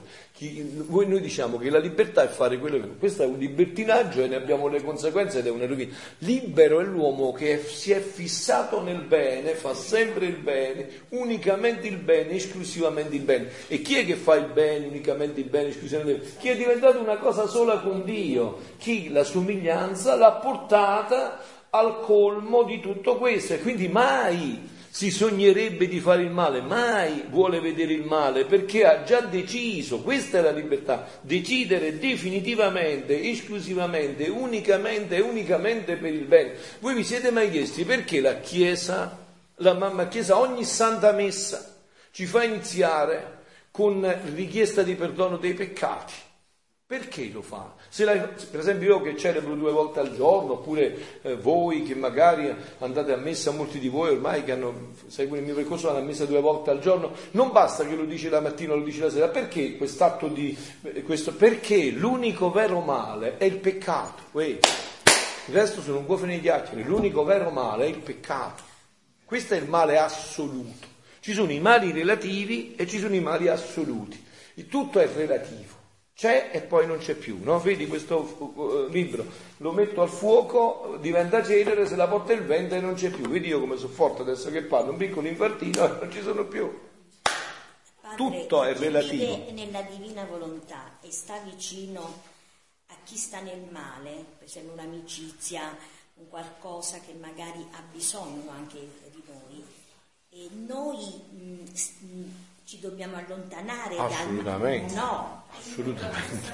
Anzi, ancora di più dobbiamo vivere questo rapporto nel... Certo, perché dobbiamo che cosa fare tutto Certo, affinché- noi, abbiamo, noi dobbiamo portare la nostra... E se no, Perché insomma... ci eh, sono dei sacerdoti che dicono no, bi- bisogna fuggire il male. No, fuggire il male e fuggire le occasioni di peccato- male, ma è, sì. è Sì, appunto però che fermiamoci un attimo, aspettate, però fermiamoci un attimo perché sennò queste sono domande che esulano un attimo da questo punto perché abbiamo pochissimo tempo. Allora, certamente noi abbiamo un compito grandissimo e come cristiani, al di là di- adesso della divina volontà, quello di essere luce per i nostri fratelli. Eh, se uno sta nel buio e tu te ne scappi non diventerà mai luce. Però padre, se chi sta nel buio e non vuole ascoltare magari un buon consiglio che può Eh dare beh, questo perciò va fatto. No, però questo non si può parlare perché voi adesso state parlando di casi specifici, questi vanno analizzati con una guida spirituale,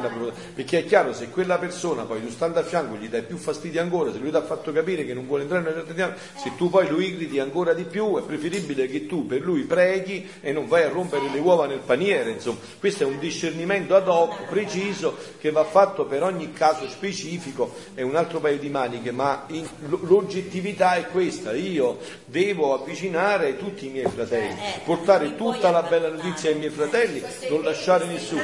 Appunto, il fuggire, il fuggire noi diciamo anche nel, nel- nell'atto di, nel, quando ci- il sacerdote ci, ci converte l'atto di fuggire le occasioni prossime di peccato, queste sì, cioè questo è un altro aspetto, cioè non devo andare a giocare con cose che mi possono far peccare, se posso fuggirle le devo fuggire tutte. Cioè non è che per esempio, non so, magari dico io sono talmente forte e adesso me ne vado in una discoteca dove stanno tutte le ragazzine nude e io sto là, insomma, è vero, no? Eh, no, no, no, no, non lo fa, è vero che non lo faccio questo, no? Cioè qualsiasi occasione mi può provocare, eh, io la La evito accuratamente, certo, no? accuratamente si fuggono le occasioni prossime di peccato, questo è senza dubbio, no? Accuratamente si fugge tutto questo e si è anzi molto molto riservati, soprattutto oggi la Madonna proprio questo dice, no? Che questo eh, modernismo eh, eh, significa essere superbi, no? I santi non alzavano neanche la testa, noi non siamo santi e vogliamo alzare con le teste alzate, insomma, e poi prendiamo quello che succede. Quindi questo è un altro paio di maniche. Però adesso concludiamo un attimo, sì, Roberto, solo un'altra. Sì. Eh, no, dato che siamo la domenica del buon pastore, sempre nell'ottica di dare la vita. Ecco, appunto, nel dare la vita, ecco, questo è il punto, dare la vita. Allora io, se una persona che eh, sta nel buio, devo dare la vita per lui, stando là, soffrendo anche io, perché poi voi sapete queste dinamiche vere, spero, sapete come funziona. Cioè, quando noi vogliamo aiutare l'altro, bisogna essere disposti a pagare, eh? se no so Eh, chiacchiere. di- di bisogna essere disposti a pagare, no? Sapete poi mi dicono magari persone che... Eh certo, eh certo, eh certo, mi dicono per esempio, eh certo, mi dicono per esempio le persone dopo la notte, io, eh certo, se tu vuoi fare il bene, scusa, eh, il Padre Pio diceva le anime si pagano, non è che si danno così le anime, si pagano le anime, no? Come? Eh, costano care, appunto. Non è, che so- non è che vengono cedute gratis, costano care e quindi perciò bisogna che noi siamo cristiani veri e cerchiamo una vita profonda. no? Però dicevo, la cosa che mi interessa, che mi interessava era questo passaggio che dicevo, l'uomo pienamente libero è l'uomo che si è fissato nel bene, no? che ha fissato per sempre la sua libertà nel bene e vive di bene non farebbe mai il male, non tornerebbe mai indietro. Questo è l'uomo che ha realizzato la somiglianza. Perché se l'immagine, diciamo, riguarda l'essere, la somiglianza riguarda l'agire. Noi tanto più somigliamo a Dio quando agiamo come Dio. Dio può fare il male. No, assolutamente. Punto. Questa è proprio la differenza tra la creazione e la creatura, perché la creazione non è stata creata libera, quindi non poteva crescere. Invece l'uomo, essendo stato creato a immagine e somiglianza di Dio, che Dio è libero, quindi agendo nel bene poteva crescere sempre di più, Appunto.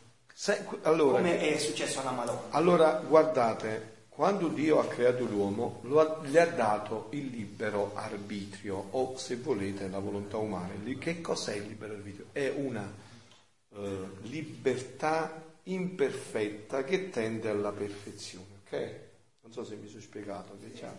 È una libertà imperfetta che tende alla Attraverso le prove, questa libertà imperfetta, questa volontà umana, doveva diventare sempre più perfetta, no? attraverso le prove. Dici, ma allora perché Dio non ci ha creati subito, immediatamente, con una libertà perfetta? Perché creavi i pupazzi, i burattini?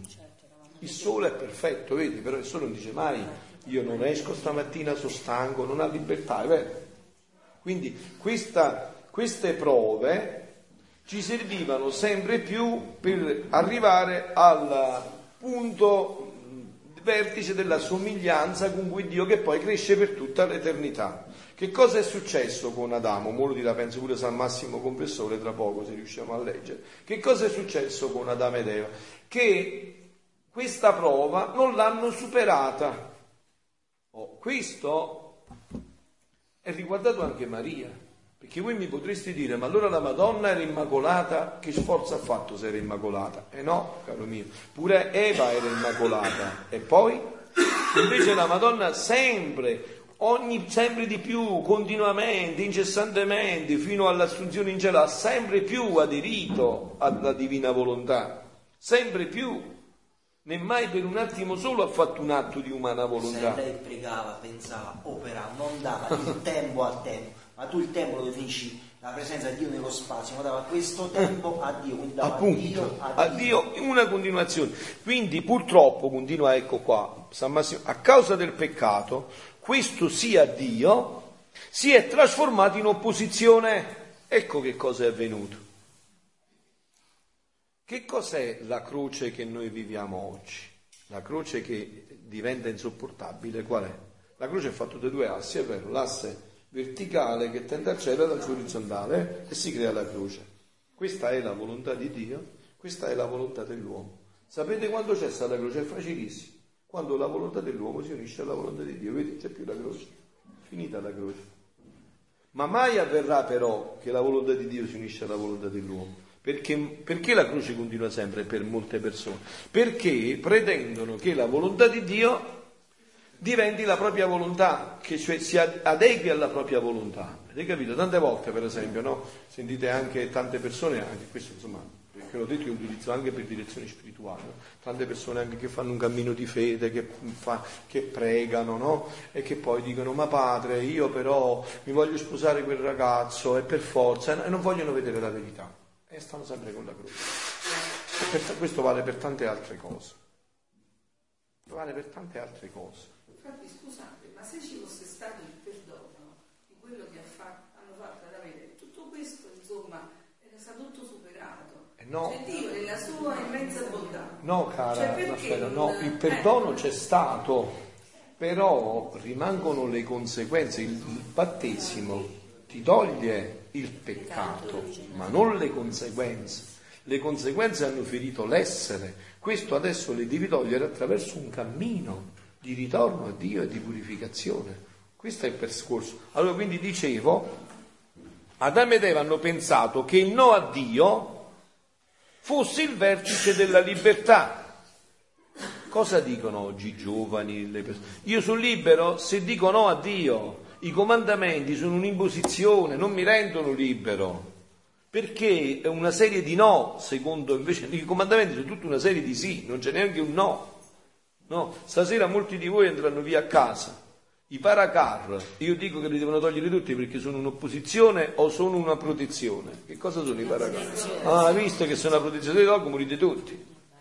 Quindi Adamo ed Eva hanno pensato che il no a Dio fosse il vertice della libertà, l'essere pienamente se stessi. Ecco cosa hanno pensato, cosa Satana gli ha indotto a pensare, loro hanno aderito. Continuamente quello che continua a fare Satana. No? Oggi che cosa sta soffiando? Qual è l'inganno più grande di questi tempi? Sarai tu Dio, tu sei Dio. Non vedi che c'è la scienza, c'è la tecnica, c'è tutto, tu sei Dio. Tu sei Dio. Perché vi ho detto, Satana, essendo un angelo decaduto e quindi un essere preternaturale, che cosa fa? Sa che lo spirito umano non può vivere senza essere connesso. Allora che cosa gli fa? Far credere che è lui Dio, che l'uomo stesso è Dio. E poi dopo gli farà vedere che lui, l'uomo, deve stare per forza sottoposto a lui, ma dopo glielo farà vedere. Adesso lo fa credere che sia Dio, che sia onnipotente, gli dà il delirio dell'onnipotenza, questo è quello che stiamo vivendo in questi tempi. La tecnica, la scienza che adesso combina, vuole fare i bambini eh, con le provette, tutte queste cose che sapete ormai, più di me, no? Eh? Tutte queste cose che sapete, che conoscete. Tutto questo è un delirio di onnipotenza, è quello che nella Bibbia viene detto la torre di Babele, no? Creiamo per arrivare fino al cielo, mettiamoci al posto di Dio, stabiliamo noi che cosa è bene e cosa è male, che cosa è giusto e cosa non è giusto, no? Arbitriamoci noi il posto di Dio, non siamo creature, ma agiamo da creatore pur vedendo che siamo creature perché basta un filo di vento a toglierci dal mondo, noi stesso ci ostiniamo a voler fare da creatore, non da creatura. Questo è l'inganno, no? Perciò quindi dice San Massimo Confessore, e terminiamo però perché poi abbiamo l'ora media, purtroppo a causa del peccato questo sì a Dio si è trasformato in opposizione. Adamo ed Eva hanno pensato che il no a Dio fosse il vertice della libertà, l'essere pienamente se stessi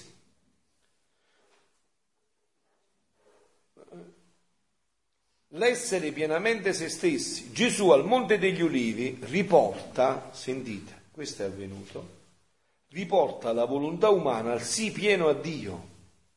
In lui la volontà naturale umana è pienamente integrata nell'orientamento che le dà la persona divina. Gesù vive la sua esistenza secondo il centro della sua persona, il suo essere figlio di Dio. La sua volontà umana è attirata dentro l'io del figlio, cioè Luisa, Gesù a Luisa gli dice questo in questo modo, il centro della mia, della mia volontà umana era la volontà divina. Capite? Gesù non ha mai, né per un attimo solo, interagito con la sua volontà umana indipendentemente dalla volontà divina, sempre fusa nella volontà di Dio. E questo è quello che viene chiesto anche a noi per essere felici a qua e poi per sempre di là. Infatti la volontà l'umana devono essere in continuo incontro, perché quando la volontà umana si muove dalla terra, quella del cielo si Scende. muove per dargli i suoi beni. No? C'è Ora, questo movimento, appunto, quello che dice il peccato che cosa? È proprio un atto opposto della volontà umana appunto, la volontà chi umana. ha riallacciato questi rapporti, non dando vita alla propria volontà, è stato Gesù Cristo. Appunto, e prima di lui aveva iniziato già Maria, Maria Santissima, Santissima, vivendo di divina volontà. Che cosa avviene? La, Pensate a questo movimento, la volontà umana è fatta, è stata creata per alzarsi sempre e andare verso il cielo. E appena fa questo movimento, il cielo, la volontà divina si abbassa per andare incontro alla volontà umana per portarsela su, no? È quell'esempio che io vi ho sempre detto del bambino, no? Il bambino che vuole guidare la macchina non è capace. Viene, si siede sulle mie gambe e utilizza il mio corpo, le mie braccia, i miei piedi, la mia patente, la mia intelligenza, le mie capacità e mi dice voglio andare al bar, voglio andare al campo sportivo, voglio ritornare da mamma. Lui sta facendo per partecipazione, partecipando pienamente di me quello che in natura non può fare, ma perché lo può fare? Perché si appoggia su di me, perché si fonde su di me, ma lui non si annulla nulla nel senso che non è, non, lui è presente là e il suo io che si perde nel mio io è proprio perdendosi in questo può fare quello che naturalmente non può fare. Questo è, è, è ciò che rende felice l'uomo. L'uomo era stato fatto per essere sempre felice di questa partecipazione, per, per essere sempre Dio per partecipazione, facendo da creatura quello che non poteva fare proprio partecipando da Dio che è creatore. Perciò e concludiamo però l'ultimo passo perché così mi... la sua volontà umana è attirata dentro, così Gesù ci dice che solo nel conformare la propria volontà, a quella, la sua propria volontà umana a quella divina, sentite, l'essere umano arriva alla sua vera altezza, diventa divino. Solo uscendo da sé, solo nel sì a Dio si realizza il desiderio di Adamo, di noi tutti, quello di essere completamente liberi. Questo desiderio Satana lo conosceva perché Dio l'aveva messo dentro nell'uomo e anche dentro lui. E come l'ha utilizzato? Satana gli ha detto, vedi, devi fare atti, tante cose, devi continuare per arrivare a questo. Io ti dico, mangia di quell'albero in cui ti ha detto lui di non mangiare e tu subito sarai Dio. Cioè, che significa? Tu diventa subito, dice un predicatore domenicano, vuoi un coppa la monnezza, prenditi un gruppo di monnezza e là sei padrone. Non aspettare tutto questo cammino. Satana come ci inganna ancora adesso? Prendi, buca e vai in estasi. Non si chiama estasi un tipo di droga. Prendi, buca e vai in estasi. Non ti dice che cosa succederà dopo. Prenditi l'ebbrezza di questo peccato, sarai subito felice. Non ti dice che cosa avverrà nella psiche dopo, che cosa si... No, te lo farà sperimentare poi sulla tua pelle, ma non te lo dice. Non ti dice questo. Perché ci attira il peccato? Perché il peccato Satana c'è una cosa subito, immediata. Vedete anche un cammino serio cristiano, perché molti preferiscono l'estemporaneità di certi momenti di preghiera dove tu senti no? e poi magari si abbandona tutto, si convive anche col peccato. Perché? Perché un cammino richiede un rinnegamento, richiede un percorso, non ci sono bacchette magiche richiede un percorso. Invece guardate che nel sottofondo nostro, io lo dico anche come guida spirituale, come sacerdote che ormai eh, le conosce, le ha vissute queste cose, no? Invece noi tendiamo anche in un incontro con l'altro una soluzione quasi magica, anche se camuffata dal religioso, ma quasi magica. Come se ci fosse qualcuno che con una bacchetta magica ci può risolvere il problema, ma questo non esiste. Molte volte, per esempio, anche dei santi, dei grandi santi, come San Pio, no? per esempio, noi ci facciamo un'immagine di un santo che andavi là e ti risolveva il problema, ma, ma questo è un sogno, questo è, questo è, gravissimo anche solo pensarlo, non sarebbe neanche santo. Un santo che eh, blocca la libertà dell'altro, che santo è? C'è una libertà, c'è un percorso, un cammino da fare, no? Per esempio anche in questo che diceva Picheri, una formazione, no? un cammino da fare. Perché io eh, voglio questi ritiri? Eh, perché e, e, pochi sono assidui a questi ritiri e pochi perciò si formano. Perché? Perché quasi quasi si vorrebbero degli incontri sotto sotto quasi magici. Eh no, cari miei, questo non avverrà mai. Non solo, ma sarebbe un'offesa. Offende l'altro, rende burattino l'altro. Dio non vuole eh, schiavi, vuole figli. Allora io, certo, come diceva Pichelli, no, voglio nei miei gruppi i sacerdoti, come aveva Padre Pio, no, San Pio non voleva i gruppi di preghiera se non ci fosse un sacerdote. Io sacerdote ti devo guidare, ma guidare non significa che ti devo sostituire, eh, tu devi camminare. Io posso andare avanti, se ho fatto un percorso di strada più di te, ti posso dire guarda, io ti posso dire che questo percorso di strada è bellissimo, ma lo devi fare tu però, non è che lo faccio io al posto tuo. Non è che vengo io al posto tuo e faccio il tuo percorso. Ti aiuto, eh, sto con te, ma lo devi fare tu questo percorso. E invece fateci caso, pregate, oggi poi ne avremo tre ore, e vedete che noi sotto sotto cerchiamo quasi sempre delle soluzioni magiche. Quasi qualcuno che dall'esterno ci venga a risolvere, tra virgolette, il problema. Ma così siamo già, guardate, questa, scusami, ripeti, guardate, questo qua già ci mette sulla strada dell'inganno. È facile ingannare le persone quando sono predisposte così mentalmente. Facilissimo. Li puoi portare? Bravo? Come dicevi? Appunto. Bravissimo, bravissimo. È la società che ci porta a ragionare così. E noi questo qua che facciamo lo, tras- lo trasmutiamo anche, lo trasportiamo anche nel campo spirituale bravissimo.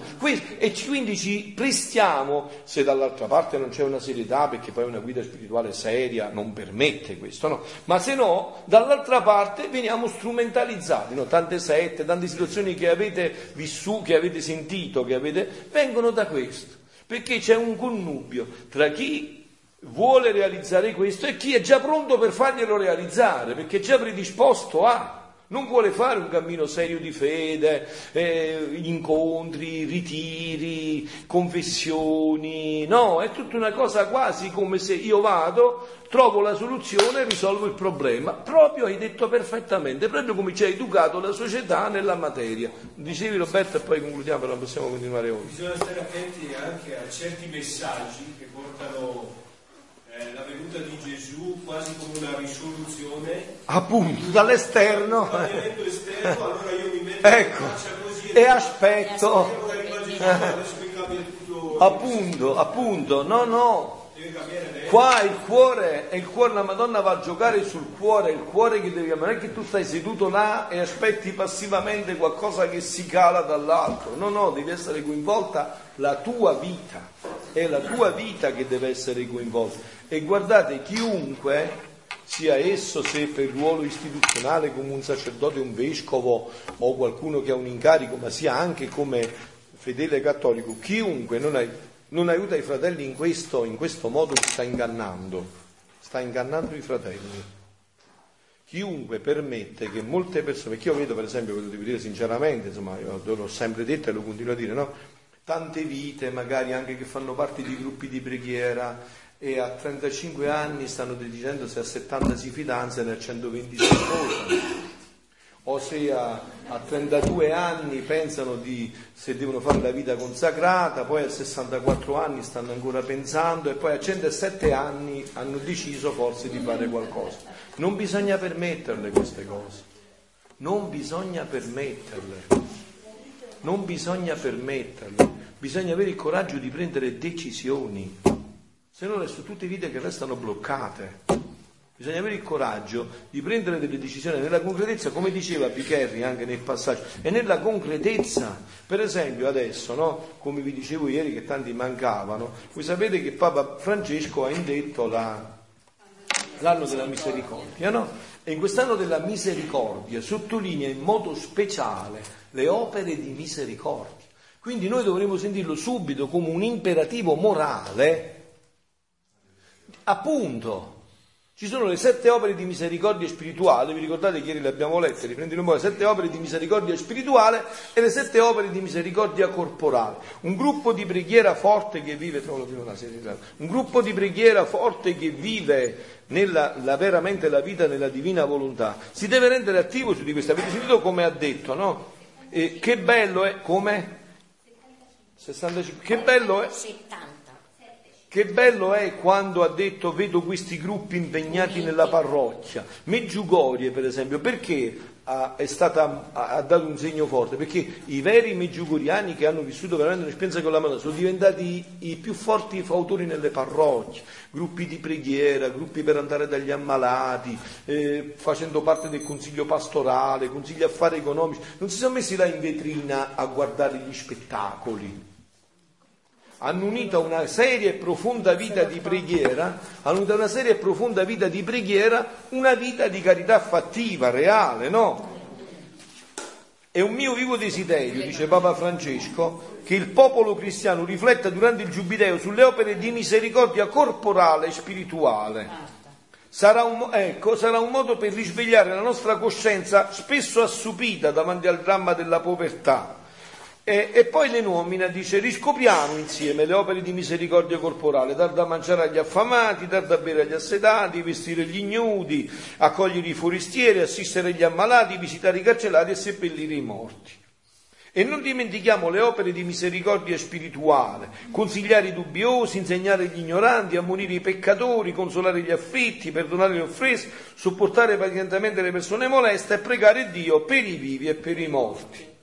Vedete, e concludo però perché non abbiamo neanche il tempo più dell'ora media, solo di darvi la benedizione per il cibo, poi me la dico per strada, accompagno un poco Gennaro, gli dici per piacere. Dicevo così, vedete, lo dicevo anche ieri, ve lo ripeto oggi, no? I santi veri, perché noi oggi confondiamo anche questo, noi prendiamo lucciole per lanterna anche oggi, perché attratti dalle cose, dagli straordinarismi, non vediamo bene. I santi veri stavano sempre con la capo nelle nuvole, appunto, stavano bene con le capo nelle nuvole sempre in cielo, ma i piedi erano ben piantati in terra. Andate a vedere chi è che ha fatto un ospedale più concreto di Padre Pio che stava sempre a parlare con la Madonna, con Gesù, con gli angeli? Chi ha fatto un ospedale con i muri più concreti di quello? Allora anche in questo ci sono i criteri per vedere una vera Se è una cosa evanescente eh, non è, è, è un misticismo, capito? È uno spiritualismo. No? Andate a leggere il Vangelo di Giovanni questi giorni, soprattutto nei giorni ordinari. Vera carne, vero cibo. A chi sta parlando Giovanni? Sta parlando agli spiritualisti, a quelli che sono avulsi dalla realtà. Il cristiano interagisce nel mondo, diventa lievito nel mondo e soprattutto i figli della divina volontà diventano lievito nel mondo, si attivano nel mondo. Adesso però solo il tempo di darvi la preghiera, la benedizione. Ave o Maria, piena di grazia, il Signore è con te, sei benedetta tra le donne, benedetto il frutto del tuo Signore. Santa Maria,